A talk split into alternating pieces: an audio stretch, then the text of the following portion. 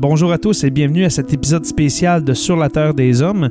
Alors, ce que vous écoutez en ce moment, ce n'est pas un épisode régulier du podcast, mais bien un épisode d'entre-saison. Alors, en attendant la saison deux, j'ai pris la décision de faire euh, des mini-épisodes de personnages, d'événements spéciaux qui m'intéressent, mais que je ne ferai pas d'épisode au complet d'à peu près une demi-heure sur le sujet.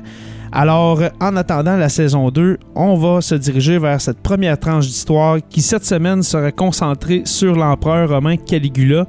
L'empereur Caligula qui a été un empereur très mystérieux, très, très violent. Et puis, dans cet épisode, nous allons décrire le personnage et puis faire la lumière autour de celui-ci. Alors, la première tranche d'histoire, c'est parti.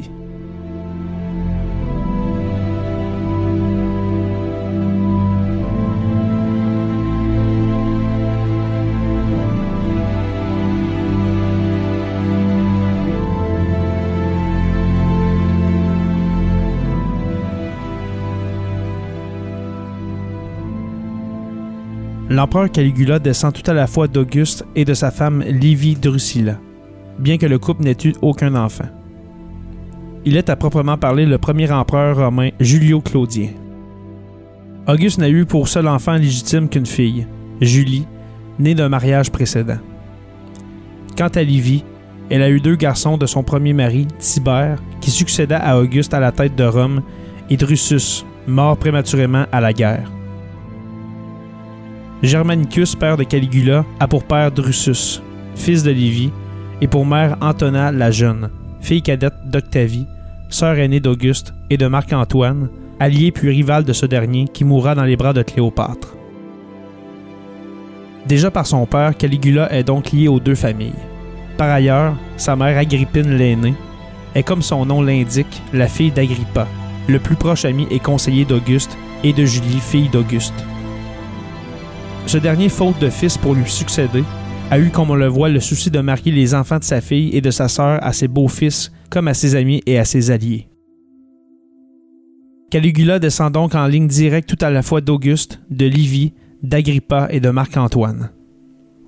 Il appartient d'une part à l'agence Julia, autrement dit l'illustre famille patricienne de Jules César, à laquelle se rattache par le biais de l'adoption l'empereur Auguste, d'autre part à la non moins illustre gens Claudia, à laquelle appartient Livie et son premier mari Tiberius Claudius Nero.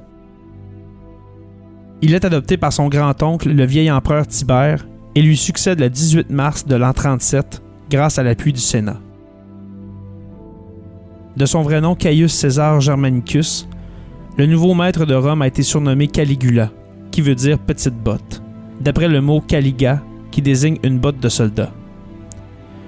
Ce surnom lui a été attribué par les légionnaires des camps qu'il a fréquentés, dans sa petite enfance en suivant son père, l'énergique Germanicus. L'avènement du jeune Caligula, à l'âge de vingt-cinq ans, se présente sous les meilleurs auspices.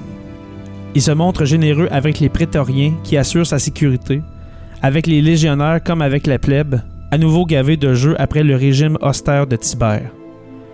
Il proclame également une amnistie générale, réhabilite les condamnés à mort et arrête les procès. Mais au bout de sept ou huit mois, en octobre trente-sept, son attitude change du tout au tout, sans doute à la suite d'une maladie neuronale. Il devient imprévisible, violent et outrancier. Sa première victime est un courtisan qui avait promis de donner sa vie pour la guérison de l'empereur. Caligula le prie, ou plutôt le force à honorer sa promesse. L'empereur se fait adorer comme un dieu. En digne descendant de Marc-Antoine, l'amant de Cléopâtre, il manifeste un goût certain pour le luxe oriental et la pompe monarchique. Il donne le titre de consul à son cheval préféré, vit maritalement avec sa sœur Drusilla et exile les deux autres, Agrippine la Jeune et Livilla. Il enferme les épouses des patriciens dans un lupanar de son palais pour les déshonorer et tenir leur mari à sa merci. Il assassine aussi des sénateurs et d'excellents citoyens pour s'approprier leurs richesses, y compris le puissant préfet du prétoire, Macron. Sa colère s'abat aussi sur son cousin Ptolémée de Mauritanie, petit-fils de Marc-Antoine et Cléopâtre, devenu roi de Numidie, un royaume vassal de Rome. Jaloux de ce qu'il a été admiré par la plèbe lors d'un spectacle à Rome, il le fait assassiner et annexe son royaume. Malgré ses excentricités et sa haine du Sénat, que se plaisent à souligner et sans doute exagérer les historiens Tacite et Suétone, la plèbe romaine lui conserve sa sympathie. Sans doute les sénateurs, corrompus et arrogants, lui déplaisent-ils autrement plus.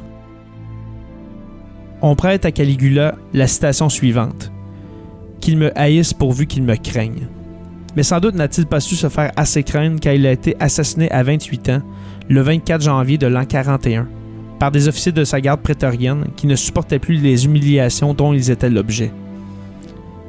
À sa mort lui succède son oncle Claude, frère cadet de Germanicus, puis son neveu Néron, fils de sa sœur Agrippine la Jeune, et de Gnaeus Domitius Ahenobarbus, lui-même fils d'Antonia l'aînée et le petit-fils de Marc Antoine et Octavie. Ce seront les derniers empereurs de la dynastie julio-claudienne.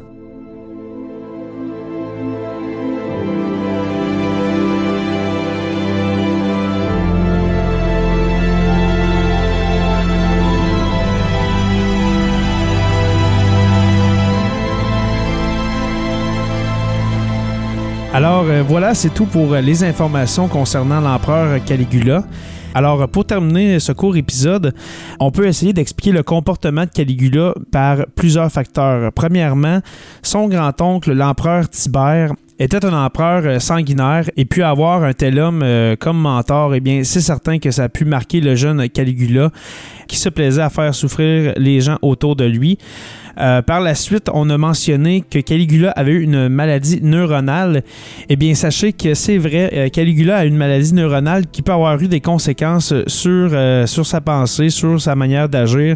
Et puis peut-être que ça l'a amené justement à avoir des comportements déviants, comme par exemple la relation incestueuse avec sa sœur, et puis de commander des meurtres autour de lui. Alors des membres du Sénat, des, des membres de sa garde prétorienne, qui tout ça peut être expliqué par la paranoïa du personnage.